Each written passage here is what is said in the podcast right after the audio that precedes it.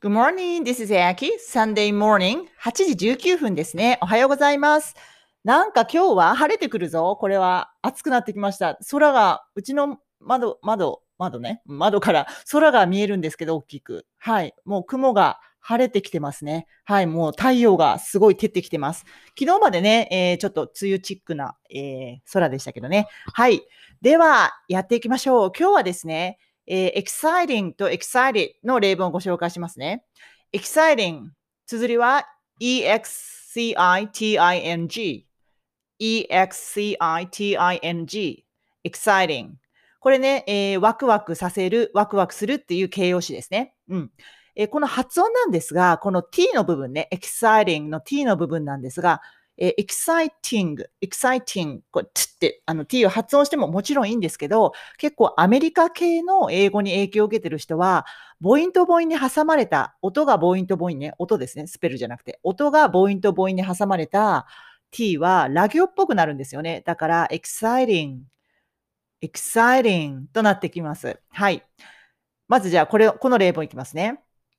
彼のスピーチはとてもワクワクするよ。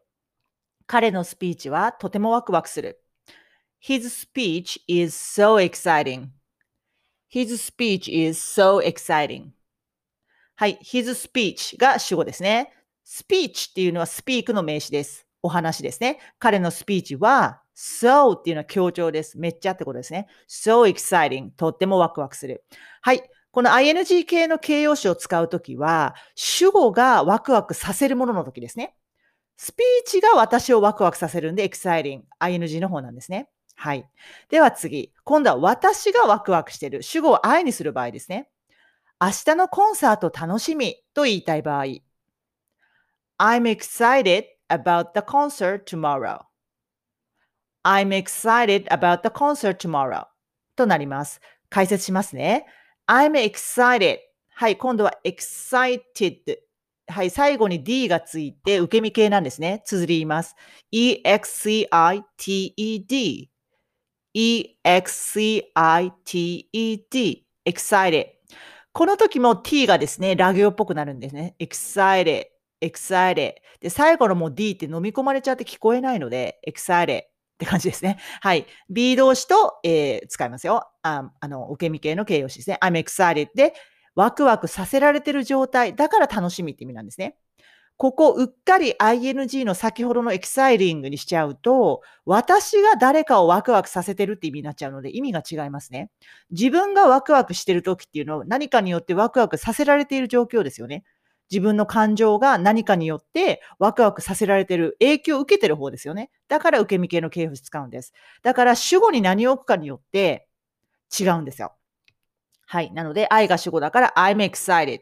私はワクワクしてるっていう、ね、楽しみっていう日本語なんですが、私は楽しみな感情、ワクワクな感情を影響を受けてる方なので、そうさせられてる方なので、何かによってね。だから I'm excited。で、その後に about 名詞でその対象を持ってくれるんですね。I'm excited about the concert. コンサートに関してワクワクです。楽しみです。tomorrow, 明日ってことですね。はい。こんな感じで使います。えー、では、日本語を言いますので、英語でもう一度言ってみましょうね。一度自分で、こう、言えるとこまで言ってみるっていうこの try が大事ですよ。うん。間違ってもいいんです。一気に言えなくてもいいんです。でも、自分で言ってみることによって気づきが生まれますよね。あ、エキサイティング。あ、今聞いたのに間違えたとか。それも大事なんですよ。そうやって自分の中に気づきを起こしていくことですよね。はい。では行きましょう。彼のスピーチはとてもワクワク。ワクワクするよ。His speech is so exciting. His speech is so exciting. His speech is so exciting. Next. 明日のコンサート楽しみ。I'm excited about the concert tomorrow. I'm excited about the concert tomorrow. I'm excited about the concert tomorrow. はい。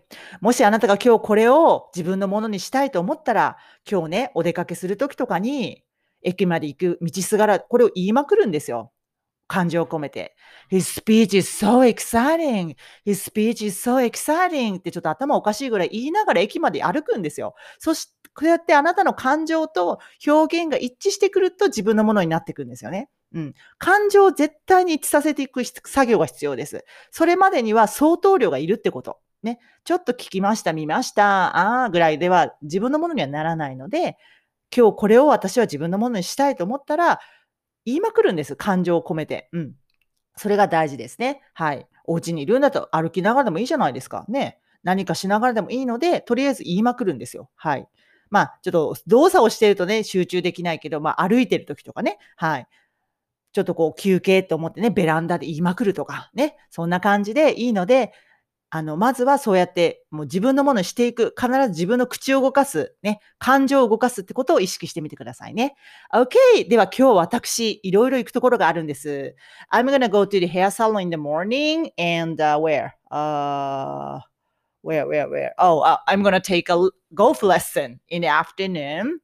And uh, I'm gonna go to, uh, なんだっけなどこ行くんだっけな忘れちゃった。Oh, sorry. I'm going to take a facial treatment in the evening. Wow. Okay. So, では楽しくいきましょう。Thank you for listening. See you next time. Bye.